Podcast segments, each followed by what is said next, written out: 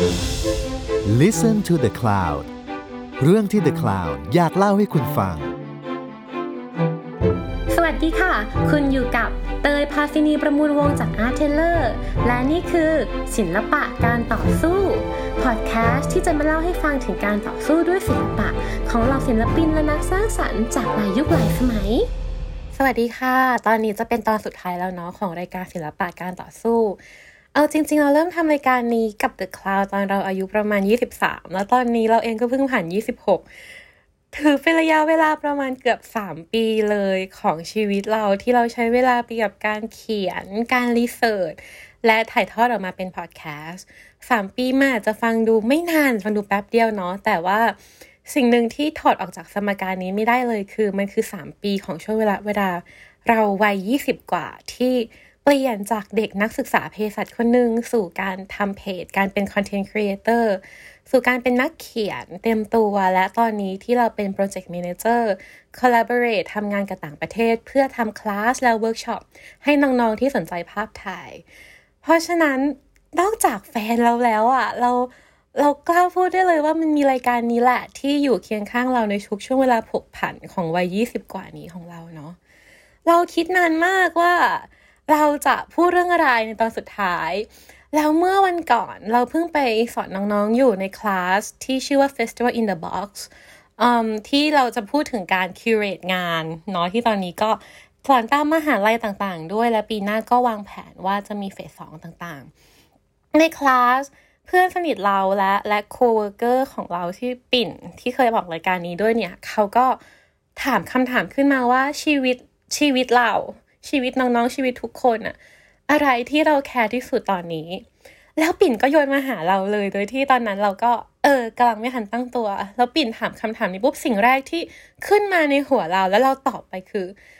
เราแคร์บทบาทของ working woman หรือผู้หญิงที่ทำงานจริง ๆ ที่ทำงานในวงการที่มันยัง patriarchy หรือว่าผู้ชายเป็นใหญ่มากๆ โดยเฉพาะวงการภาพถ่ายที่เราเติบโตมา เราพบว่าเราแคร์สิ่งนี้ และเรา reflect สิ่งนี้ที่เราแคร์มาจากความทุเรศทุรังที่เราเจอของ patriarchy และความ beauty obsess หรือความเน้นหน้าตาเป็นหลักของวงการภาพถ่ายที่เราอยู่ในประเทศไทยนี้เนาะวงการที่เราต่างก็ลำลุกคลุกคลานและรอดชีวิตอยู่ตรงนี้มากกว่า 5 ปีครึ่งแล้ว เช่นเดิม 5 ปีครึ่งอาจจะดูไม่นาน แต่สิ่งหนึ่งที่ห้ามถอดออกไปเลยคือ มันคือห้าปีครึ่งของวัยยี่สิบกว่าที่เราเติบโต ทุกอย่างมันผกผันและทุกอย่างงงงวย ถึงตรงนี้มันเป็นเรื่องปกติมากๆ ที่จะมีคนหลายคนที่พร้อมจะแย้งว่า ผู้หญิงมีบทบาทในวงการภาพถ่ายไทยมากขึ้นแล้ว เพราะว่าเรามีช่างภาพผู้หญิง แต่ถ้าเรา Google ตอนนี้เลยอะว่าช่างภาพผู้หญิงอะแบรนด์แอมกล้องต่างเป็นผู้ชาย สัมภาษณ์ ช่างภาพก็มักจะเป็นช่างภาพผู้ชาย ช่างภาพหากจะเป็นช่างภาพผู้หญิงที่สัมภาษณ์หรือมีบทบาทในสื่อ จะมีคำว่าผู้หญิงห้อยท้าย ซึ่งในวงการที่ทุกเพศมีบทบาทเท่ากันจริงอะ่ะ มันจะไม่มีการห้อยเพศตามท้ายเช่นนี้ หรือแม้แต่คอนเทนต์เปิดวาร์ปช่างภาพหญิงทั้งหลาย ต่างก็เป็นช่างภาพผู้หญิงที่ต้องหน้าตาดี และเป็นอินฟลูเอนเซอร์เป็นส่วนใหญ่ เพราะฉะนั้นอะ working photographer ผู้หญิงในไทยจึงไม่ได้ถูกพูดถึง และไม่ได้มีบทบาท เท่าช่างภาพผู้ชายแน่นอน หรือจะเป็น working photographer ช่างภาพผู้หญิงที่เก่งมาก ๆ อย่างปูเป้จุธารัตที่หลาย ๆ ครั้งก็มาออกรายการเรา เธอก็ไปเติบโตในทางอาชีพที่นิวยอร์กจนไม่เห็นหนทางกลับไทย และแน่นอนว่าถึงแม้ว่าปูเป้จะถ่ายให้ Vogue ให้ Time ให้ New York Times ให้ New Yorker และสื่ออีกมากมาย ที่เราจะนึกชื่อออก ปูเป้ก็ไม่เคยติดโผที่ไหนในฐานะ ช่างภาพหญิงที่ควรเปิดวาร์ปและน่ารู้จัก เพราะฉะนั้น ในประเทศไทยผ่านมาห้าปีครึ่ง เรายังคงได้ยินเรื่องซ้ำๆถึงแมกกาซีนหรือสำนักข่าว ที่ไม่อยากรับช่างภาพผู้หญิง เพราะว่ากลับบ้านดึกไม่ได้เพราะยกของหนักไม่ได้ หรือเพราะว่า editor บรรณาธิการเองเชื่อว่าผู้หญิงดูแลตัวเองยากกว่า สิ่งเหล่านี้สะท้อนออกมาผ่านจำนวนช่างภาพผู้หญิงที่น้อยกว่าช่างภาพผู้ชายอย่างเห็นได้ชัดแน่นอน ไม่ว่าจะเป็นสายงานไหน เพราะฉะนั้นเรากล้าพูดได้เต็มปากว่านี่คือสิ่งที่เราแคร์และถึงตรงนี้แน่นอนว่าทุกคนจะบอกว่ามันอาจจะมีคนที่พูดแน่นอนว่าแย้งว่ามันไม่ไม่มันไม่จริง มันไม่ใช่สิ่งที่เกิดขึ้นจากสิ่งที่เขาพบเจอ ทุกคนมี perspective ของตัวเองได้แหละ แน่นอนเราเชื่อแบบนั้น แต่ก็ ขอให้รู้ว่านี่คือปากคำของ 5 ปีครึ่งของเราคนหนึ่งที่จากเด็กผู้หญิงและเติบโตเป็นผู้ใหญ่ในวงการภาพถ่ายไทย และเราเติบโตจากเด็กที่อยากเข้ามาในวงการนี้ จนถึงคนทำงานที่อยู่ในวงการนี้ และตอนนี้ที่เราเราเชื่อว่าเราออกจากวงการนี้แล้ว และเรา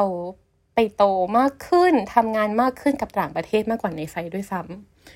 เพราะฉะนั้นตอนนี้ตอนสุดท้ายเราเลยอยากจะแชร์เรื่องช่างภาพที่เราชอบมากๆ อย่าง Imogen Cunningham ค่ะ Imogen Cunningham เป็นใคร Imogen Cunningham เป็นช่างภาพผู้หญิงที่เกิดตอนปี 1883 ที่พอร์ตแลนด์ออริกอน ในยุคนั้นเนี่ยช่างภาพก็คือมีจำนวนจำนวนที่ค่อนข้างเล็กน้อยเนาะค่อนข้างนิชเพราะว่าภาพถ่ายเองอะค่ะเพิ่งเกิดขึ้นอย่างจริงจัง และกลายเป็นของสาธารณะจริง ๆ ตอนปี 1839 เองเพ ราะฉะนั้นตอนนั้นเนี่ย 1883 ที่เธอเกิดอะกล้องถือเป็นนวัตกรรมใหม่มาก ๆ และตอนที่เธอเริ่มเติบโตขึ้นมาเรื่องของการกล้องเรื่องของการเเกิดภาพถ่าย ก็เป็นเรื่องของเคมีเรื่องของเทคนิคมากกว่าปัจจุบันที่กล้องมีความง่ายมากขึ้นแล้ว Imogen Cunningham เรียนเรื่องภาพถ่ายจาก art lesson ที่เธออไปโรงเรียนตอนวันเสาร์อาทิตย์ นอกจากเวลาเรียนปกติเธอได้ทุนไปเรียนเยอรมนีและกลับมาเป็น technician หรือว่าคนทำงานห้องแล็บต่างๆ ให้กับช่างภาพหลายคน ถ้าเกิดว่าเราลองมองกลับไปจริง ๆ เราจะพบว่าในประวัติศาสตร์ภาพถ่าย มีช่างภาพและมี technician ผู้หญิงจำนวนมาก เรามีคนอย่าง Imogen ที่เติบโตจาก technician กลายเป็นช่างภาพเอง มีผู้หญิงจำนวนมาก เช่น Imogen เองด้วยที่เคยเปิดสตูดิโอ portrait เนาะถ่ายภาพคน แน่นอนเรามีเรามีสตูดิโอ portrait ที่ถ่ายและและเป็นเจ้าของโดยช่างภาพผู้หญิงจำนวนมาก และมีผู้หญิงอีกจำนวนมากเลยที่เป็น technician และถ่ายภาพเป็นงานอันดิเรก แต่ภาพถ่ายเองอะค่ะ มันก็เคยเป็นความหวังของขบวนการเฟมินิสต์เช่นเดียวกันว่า มันจะเป็นพื้นที่ของผู้หญิงที่เข้ามาทำงานได้ โดยไม่ต้องมีอคติทางเพศมาเกี่ยวข้อง เพราะว่าภาพถ่ายเป็นวงการที่เทคโนโลยีใหม่มาก ๆ เพราะฉะนั้นน่ะเขาจึงคิดกันว่ามันอาจจะมันไม่ patriarchy ขนาดนั้นก็ได้ แต่ประวัติศาสตร์เองก็พิสูจน์แล้วว่า ในแง่งานมันเป็นเรื่องจริง เพราะเรามีช่างภาพผู้หญิงที่เยอะมาก ๆ ที่เรายังหาดูได้จาก archive ใน museum หรือว่าที่แม้แต่ว่าตอนที่เราไปดูแบบตลาด flea market ในต่างประเทศก็ยังเจออยู่จำนวนมากเลย และในขณะเดียวกันประวัติศาสตร์เองก็พิสูจน์ด้วยว่า มันถูกจดจำเฉพาะช่างภาพผู้ชายในจำนวนมากกว่าช่างภาพผู้หญิง อย่างเช่นกลุ่ม F64 ที่เป็นกลุ่มช่างภาพทางฝั่ง West Coast ของอเมริกันนะคะ ที่เชื่อในการช่างการถ่ายภาพเล่าเรื่องของความเป็นจริงเนี่ย ซึ่งเป็นแนวคิดที่ต้านกับแนวคิด pictorial ของฝั่ง East Coast อย่างเช่น ช่างภาพ Alfred Stieglitz ของฝั่ง East Coast เนี่ย ที่เชื่อว่าภาพถ่ายที่ดีมันคือเป็น pictorial หรือว่าการเรียนแบบภาพวาดในกลุ่ม F64 ช่างภาพที่เราจดจำคือ Ansel Adam แต่จริง ๆ แล้วหนึ่งในผู้ก่อตั้งกลุ่ม F64 และคนเป็นคนที่โตกว่า Ansel Adams และไปทวงฟิล์ม negative ให้กับ Ansel Adams ในแมกกาซีนที่เขาไปถ่ายแล้วไม่ได้ฟิล์ม negative คืนเนี่ย ถึงแม้ว่าเธอคนนั้นจะไม่ได้ชอบ Ansel Adams ก็ตาม คือ Imogen Cunningham นั่นคืออีกเรื่องหนึ่งในชีวิตนั่นคืออีกเรื่องหนึ่งในประวัติศาสตร์ที่ที่มันชัดเจนมากๆว่าจริง ๆ แล้วบทบาททางอาชีพ หรือว่าความสู้มันไม่ได้แตกต่างกันเลย แต่ถ้าเกิดเราย้อนกลับมา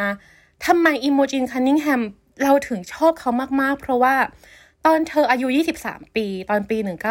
1906 Imogen Cunningham ถ่ายภาพ self-portrait ที่เป็นกล้องกับตัวเธอผ่านกระจกครั้งแรก และกลายเป็นครั้งแรกในหลาย ๆ ครั้งตลอดชีวิตที่เธอถ่ายตั้งแต่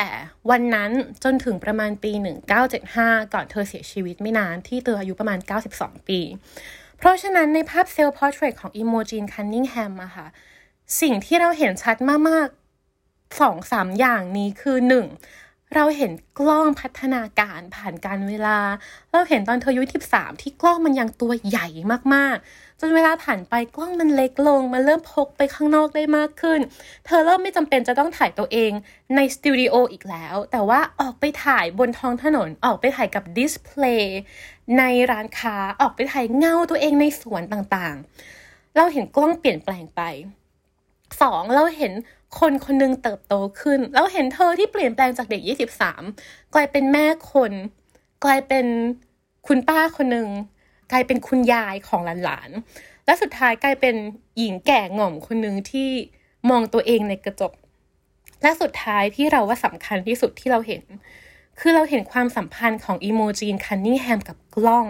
เราเห็นว่าแววตาที่เธอมองเข้าไปในกระจก และแววตาที่เธอมองกล้อง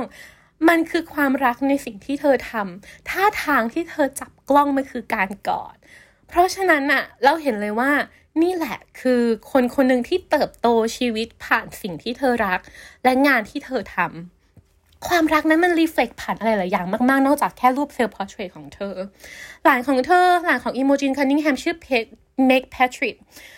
ซึ่งตอนนี้ Meg Partridge เป็นคนจัดการ Imogen Cunningham Foundation เนาะคะดูแลผู้เรื่อง archive ต่างๆ ภาพปริ้นต่างๆ ของ Imogen Cunningham เธอเคยเล่าว่าเมกเล่าว่าตอนเธอเด็กๆเนี่ย คุณยายคือ Imogen Cunningham อะยังถ่ายรูปเสมอแม้ว่าจะแก่มากๆแล้ว และเมกจะเห็นเสมอว่าคุณยายจะเดินจากสตูดิโอล้างภาพข้างหลังบ้าน ขึ้นบันไดผ่านบ้าน เพื่อที่จะตากฟิล์มตัวนั้นนะคะ ที่หน้าบ้านที่มีแสงแดดจัด เพื่อให้ภาพมันกลายเป็นภาพที่ปริ้นขึ้นมาได้ เป็นเรื่องทางเทคนิคที่เธอเห็นมาเสมอ เธอก็เห็นว่า มันคืองานที่ยายของเธอไม่เคยหยุดทำเลยจนถึงสุดท้ายของชีวิต งานของอิโมจินคันนิงแฮมที่เราพูดถึงมีมากมายหลายแบบมาก ๆ แต่งานที่ถูกเอ็กซิบิทและผลิตซ้ำและเป็นงานที่ผู้คนรู้จักเธอมากที่สุดคืองาน ภาพถ่ายดอกไม้และต้นไม้ ภาพที่มันดังที่สุดคือภาพดอกแมกโนเลีย ที่เธอถ่ายประมาณช่วงปี 1923ถึง1925 เนาะมันจะเป็นภาพภาพดอกไม้ของเธอที่เป็นพิเศษมาก ๆ เพราะว่า มันมีความละเอียดอ่อน มีความซับซ้อนและเทคนิคการล้างของเธออะค่ะ มันทำให้เราเห็นความความละเมียดละไมของกลีบดอกไม้และเท็กซ์เจอร์ของกลีบต่างๆ ได้อย่างสวยงามและชัดเจนมากๆ ในประมาณปี 1920 ถึง 1930 ที่เธอสร้างงานเซตเนี้ย Botanical ถ่ายดอกไม้ ถ่ายต้นไม้ที่กลายเป็นงานที่ดังมาก ๆของเธอ เอาจริง ๆ รูทของมันนะคะ มันมาจากงานแรกของเธอตอนที่เธอเรียนจบ ที่เธอเคยได้งานเล็กๆ เป็นการถ่ายภาพพวกต้นไม้ที่เป็นสเปซิเมนนะคะ เป็นของในมหาวิทยาลัยเกี่ยวกับต้นไม้อยู่กับ botanical และเธอก็เอาสิ่งนั้นแหละ มาทำให้กลายเป็นโปรเจกต์ของเธอเองที่เธอถ่ายช่วงปี 1920 ถึง 1930 ตอนนั้นเธอเพิ่งย้ายจากซีแอตเทิลไปที่แคลิฟอร์เนีย เพราะว่าสามีของเธอ Roi Partridge ได้รับงานเป็นอาจารย์ ตอนที่เธอทำงานนี้เธอมีลูกชายสามคนและยังคงถ่ายภาพอย่างต่อเนื่องRoi Partridge บทบาทหนึ่งที่สำคัญมาก ๆ ของสามีเธอคือเป็นแบบให้กับเธอด้วย เพราะว่าตอนที่ Imogen Cunningham อยู่ที่ซีแอตเทิลและ และ Imogen เป็นคนที่มีสตูดิโอภาพถ่ายเป็นของตัวเอง นอกจากเพื่อนๆที่เธอจะถ่ายแล้ว เธอถ่ายสามีเธอด้วย มันมีครั้งหนึ่งที่ Imogen กับ Roi Partridge ตอนนั้นยังเป็นแฟนกันอยู่ ขึ้นไปบนเขา แล้วถ่ายภาพในตอนนั้นอิโมจินคันนิงแฮมมักจะชอบถ่ายภาพเพื่อนๆ และสามี และคนรอบตัวเนี่ย ในสไตล์ที่คล้ายกับออกมาจากเทพนิยายแนวพิกทอเรียลที่มันจะฟุ้งๆ หน่อย และเหมือนกับอยู่ในภาพวาดในยุค neo impressionist หรือว่า neo classic ต่างๆ เนาะแล้วเราก็เห็นเลยว่าเธอถ่ายรอยแพทริกเปลือย และทำท่าและและต่างๆ นานาก็เหมือนกับ ภาพในเพนติงภาพในภาพภาพวาด สิ่งที่สำคัญมาก ๆ ของภาพนั้น ซึ่งเราสามารถหาดูได้ใน Imogen Cunningham Foundation ที่เป็นเว็บไซต์นะคะ คือในยุคนั้นภาพถ่ายหรือภาพวาดเองก็ตาม ผู้ชายจะเป็นคนวาดหรือคนถ่ายผู้หญิงนูดแต่นี่คือการมองกลับกันแล้วว่า แล้วถ้าผู้หญิงเป็นคนถ่ายล่ะ ถ้าผู้หญิงเป็นช่างภาพแล้วผู้ชายถ่ายนูด ล่ะ สิ่งนี้มันจะเป็น gaze หรือว่าเป็นการมองที่แตกต่างกันไปไหม เพราะฉะนั้นนี่จึงเป็นอีกหนึ่งอย่างที่อีกหนึ่งงานที่สำคัญมาก ๆ ในชีวิต Imogen Cunningham แต่ความน่าเสียดายคือ Imogen Cunningham น่าจะยังมีอีกหลายงานมาก ๆ ที่สำคัญในตอนที่เธออยู่ที่ซีแอตเทิลแต่ว่าตอนที่เธอต้องย้ายตามสามีมาอยู่ที่แคลิฟอร์เนีย เพื่อสามีได้ทำงานเป็นอาจารย์ เธอต้องทำลายฟิล์มกระจก สมัยนั้นยังเป็นฟิล์มกระจกอยู่นะคะ ซึ่งมันใหญ่และแตกง่ายและพกพายาก เธอต้องทำลายฟิล์มกระจกหลายชิ้นมากๆ เชื่อกันว่าเกินครึ่ง จากงานทั้งหมดที่เธอถ่ายที่ซีแอตเทิลเพราะว่าเธอไม่สามารถขนไปที่แคลิฟอร์เนียได้ เพราะฉะนั้นภาพวาดในยุคขอโทษค่ะภาพถ่ายของเธอในยุคที่เธออยู่ซีแอตเทิลจึงเป็นภาพที่มีความสำคัญมากๆ เพราะมันทำให้เราเห็นพัฒนาการของเธอตั้งแต่วันแรก นอกจากภาพดอกไม้ที่เธอถ่ายโด่งดัง นอกจากภาพ portrait ที่เธอถ่ายตอนเธอ ยังมีสตูดิโอของตัวเองที่ซีแอตเทิลสำหรับเราภาพที่สำคัญมาก ๆ ของอีโมจินคันนิงแฮมที่ทำให้เราชอบเธอมาก ๆ คือภาพครอบครัว Imogen Cunningham จะจับลูก ๆ มานั่งรวมกันถ่ายเหมือนกับคิวปิดตัวน้อยๆ เหมือนกับที่เธอถ่ายเพื่อนๆ ถ่ายสามี เหมือนกันหลุดออกมาจากภาพวาด neoclassical เด็กๆก็จะนั่งกับดอกไม้บ้าง หรือว่านั่งในสวนบ้าง เพราะฉะนั้นหลาย ๆ ครั้ง เราจึงเห็นว่า Imogen Cunningham ไม่ได้ถ่ายและไม่ได้ limit ตัวเองอยู่แค่ ชีวิตในสตูดิโอหรือว่าภาพถ่ายต้องเป็นอย่างนั้นอย่างนี้ แต่ว่าในเมื่อชีวิตมันไม่ได้ต้องมันไม่ได้ทำให้เราอยู่ในสตูดิโอได้ตอนนั้น เธอก็เเลือกที่จะถ่ายกับสิ่งที่เธอมีอยู่อย่างลูกๆ หรือว่าบ้าน เราจะเห็นเลยว่าช่วงนั้นเราจะมีภาพบ้านของอิโมจินคันนิงแฮมเยอะมาก เรามีภาพห้องครัวของเธอในช่วงประมาณปี 1920ถึง1930 เราเห็นเธอจัดของในห้องครัวเอามาจัดเป็นภาพถ่าย still life เหมือนกับเวลาที่เธอถ่ายในสตูดิโอ ตอนนั้นมีคนเคยสอบถามเธอ มีคนเคยสัมภาษณ์ และถามว่า Imogen Cunningham มันยากไหมที่จะต้องเปลี่ยนแปลงตัวเองตอนนั้นที่ออกจากซีแอตเทิลมาแคลิฟอร์เนียเลี้ยงลูก มันยากต่อการเป็นช่างภาพไหม นั่นคือบทสัมภาษณ์ตอนปี 1975 เนาะที่ก่อนอิโมจินคันนิงแฮมเสียชีวิตไม่นาน ซึ่งตอนนี้ค่ะ บทสัมภาษณ์นี้ถือ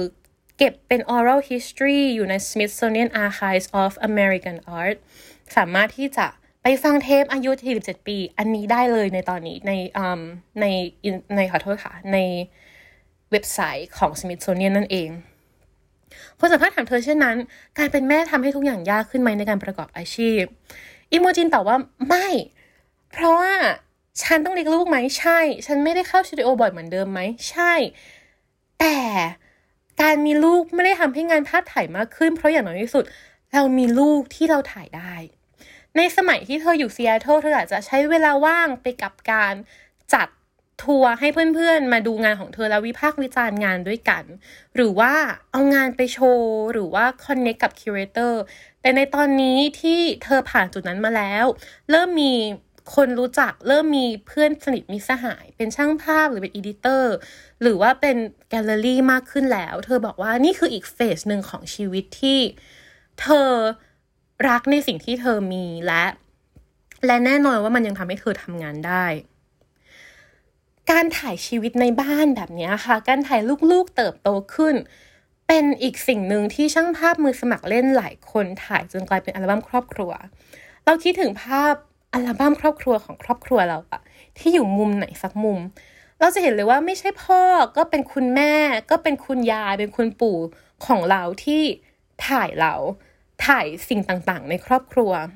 และแน่นอนหลาย ๆ คนในนั้นหลาย ๆ อย่างในนั้นก็เป็นช่างภาพที่เป็นผู้หญิงเช่นเดียวกัน หนังสือ Woman Photographer ซึ่งเป็นหนังสือรวบรวมช่างภาพผู้หญิงในประวัติศาสตร์ของ James and Hudson อุทิศหน้าแรกหน้าเปิดอะคะ่ะให้กับช่างภาพผู้ไม่เป็นที่รู้จัก และย่อหน้าหนึ่งในนั้นเขียนว่าเขาวุทิศหนังสือเล่มนี้ และหลาย ๆ บทในเรื่องนี้ แก่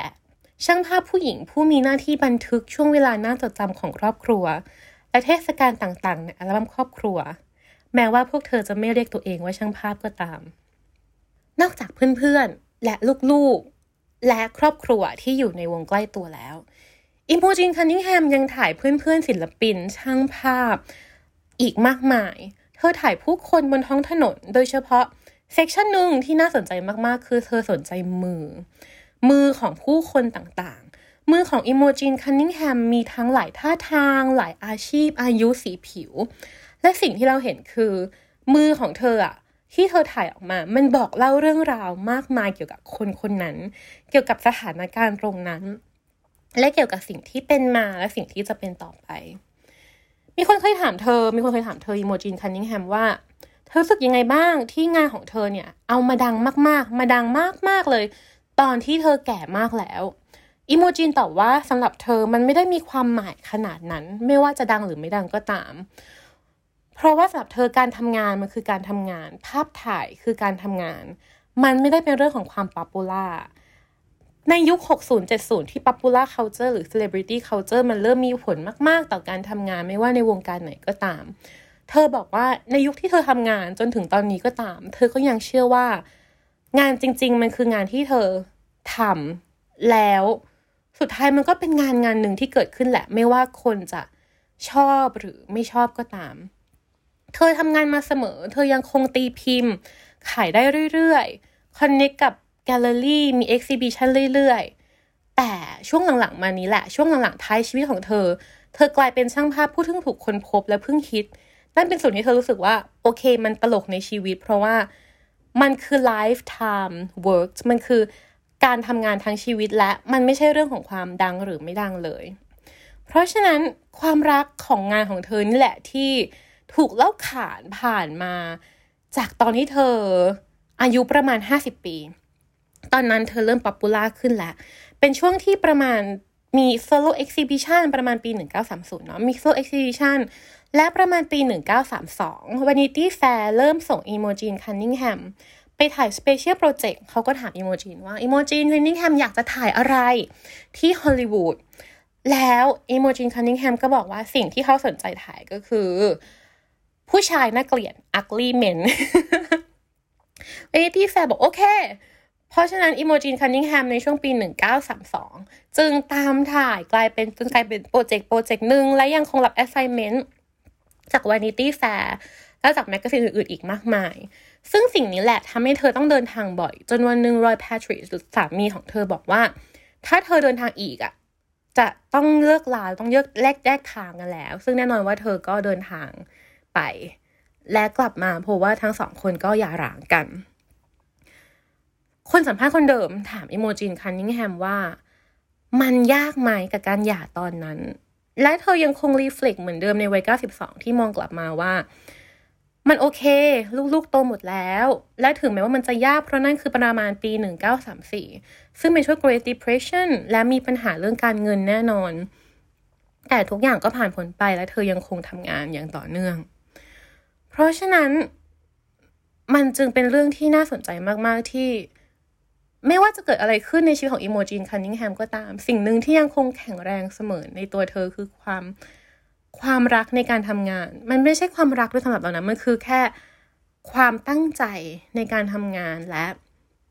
การแคร์สิ่งที่ตัวเองทำและการไม่นั่งสงสารตัวเอง แต่ว่าพร้อมที่จะไปต่อกับทุกๆอย่าง เพราะฉะนั้นสำหรับเราอิโมจินคันนิงแฮมจึงเป็นคนที่ยังคงทำงานเต็มที่ ยังคงใจแข็ง และยังคงปากดีเสมอจนสุดท้ายของชีวิต ในบทสัมภาษณ์สุดท้ายตอนเธออายุ 93 ปีอีโมจินคันนิงแฮมยังคงวิพากษ์วิจารณ์ ช่างภาพร่วมสมัยของเธออย่างเฉียบคมและไม่อ้อมค้อม ไม่ว่าเขาคนนั้นจะมีชื่อเสียงหรือไม่ก็ตาม เธอยังคงเล่าถึงการต่อสู้ของเธอ สิทธิในภาพถ่าย เธอเล่าถึงการตามแมกกาซีนเพื่อเอาฟิล์มเนกาทีฟกลับคืนมาให้กับเพื่อนช่างภาพของเธอ เพราะในยุคนั้นนะคะแมกกาซีนจะชอบโมเมไม่คืนฟิล์มเนกาทีฟเพราะว่าเขาถือว่าถ้าคือฟิล์มเนกาทีฟช่างภาพจะสามารถเอาไปตีพิมพ์ที่อื่นได้ เพราะฉะนั้นน่ะเขาเลยหรือว่าเขาจะชอบแอบโมเมแล้วก็ไม่คืนฟิล์มเนกาทีฟให้กับช่างภาพ เธอคือคนที่ไปตามเอากลับมาจนได้ แล้วบอกว่านี่คือสิ่งที่ไม่ถูกต้อง เพราะฉะนั้นถึงเธอจะอ้างว่าถึงถึงเธอคือถึงแมกกาซีนจะอ้างว่าหาไม่เจอ ก็ต้องไปหามาให้เจอ เธอยังคงกล้า มีความกล้ามากพอมี guts มากพอในชีวิตที่จะทวงถามคนที่เอางานของเธอที่ซื้อมาจากคนอื่นเนี่ย ไปตีพิมพ์เป็นโปสการ์ดว่า ทำอย่างนี้คิดว่ามันแฟร์กับช่างภาพจริง ๆ หรือเปล่า และถกกันได้ และสุดท้ายเธอก็ยังคงกล้าที่จะถกเถียงกับแกลเลอรี่ที่ไม่ใช้งานที่เธอที่เธอแนะนำแต่ว่าไปใช้งานอื่นที่ไปขอจากที่อื่นไม่ได้ขอจากเธอว่า นี่คือสิ่งที่ถูกต้องแล้วหรอ ในเมื่อ exhibition แต่ละครั้ง การทำงานระหว่างแกลเลอรี่ curator และช่างภาพที่ exhibit ในงานเองควรเป็นสิ่งที่ทำร่วมกันหรือเปล่า เพราะฉะนั้นสำหรับเราอิโมจินคันนิงแฮมคือตัวแทนของทุกอย่างที่เราแคร์อิโมจินคันนิงแฮมคือคนที่ตั้งใจทำงาน คือคนที่กล้ายืนขึ้นเพื่อตัวเอง คนที่ไม่นั่งสมเพศชีวิตตัวเองและคนที่สู้ และเช่นเดียวกันเราเชื่อว่าสำหรับเราที่เราอยู่ตรงนี้มาทำรายการนี้มาเราเชื่อว่าอิโมจินคันนิงแฮมรวมถึงช่างภาพผู้เป็นที่รู้จักที่เราพูดถึงในรายการวันนี้ด้วย คือตัวแทนของสิ่งที่ศิลปะการต่อสู้แคร์ เราพูดถึงช่างภาพที่โด่งดังบ้าง แต่ว่าหลักใหญ่ของการเป็นศิลปะการต่อสู้คือหลาย ๆ ครั้งเราพูดถึงคนที่ไม่ได้โด่งดังในประวัติศาสตร์ คนที่ไม่ได้มีหนังเป็นเรื่องราวของตัวเอง แต่ว่างานของเขายังคงฉายแสงสว่างเสมอเมื่อเรามองย้อนกลับไป และแน่นอนว่าแสงนั้นมันมาจากการต่อสู้เพื่อสร้างงานที่ดี ที่ตัวเองแคร์ไม่ว่าสภาพสังคมมันจะเป็นแบบไหน ปกติตรงนี้เราก็จะบอกว่า เจอกันใหม่ในอีกสองอาทิตย์ข้างหน้าเนาะแล้วเรามาดูกันว่าจะเป็นตอนอะไรแต่ว่านี่เป็นตอนสุดท้ายแล้ว เพราะฉะนั้นเราก็คงจะไม่ได้เจอกันอีกในอีกสองอาทิตย์ แต่ว่าเตยไม่ได้ไปไหน ตอนนี้เตยทำแพลตฟอร์มเกี่ยวกับภาพถ่ายที่ชื่อว่า Photo Garden F O T O G A R T E N underscore ที่ active เป็นหลักใน Instagram นะคะ เราทำงาน collaborate ทำงานร่วมกับต่างประเทศ อย่างเช่น เราทำงานกับภาพช่างภาพจากนิวยอร์ก เราทำงานจากช่างภาพจากญี่ปุ่น และตอนนี้เรากำลังทำงานกับแพลตฟอร์มภาพถ่ายจากอังกฤษที่ชื่อว่า PhotoWorks UK ในการเอา material ต่างๆ หรือว่านำบทสัมภาษณ์ทำ portfolio review collaborate กันกับต่างประเทศ เพื่อที่เราจะสร้างเวิร์กช็อปและคลาสต่างๆ ไม่ว่าจะออนไลน์หรือออฟไลน์ก็ตามนะคะ ให้กับน้องๆที่สนใจภาพถ่าย ให้น้องๆ ได้เจอโลกที่ไกลไปกว่า วงการภาพถ่ายไทยที่เราไม่ชอบที่เราเกลียด เราทำสิ่งนี้เพราะว่าเราต้องการจะให้น้องรู้ว่ามันมีอะไรอีกมากมายข้างนอกในวงการที่ไม่ได้ patriarchy และบ้าอินฟลูเอนเซอร์แบบในประเทศไทย ในวงการข้างนอกที่งานที่ดี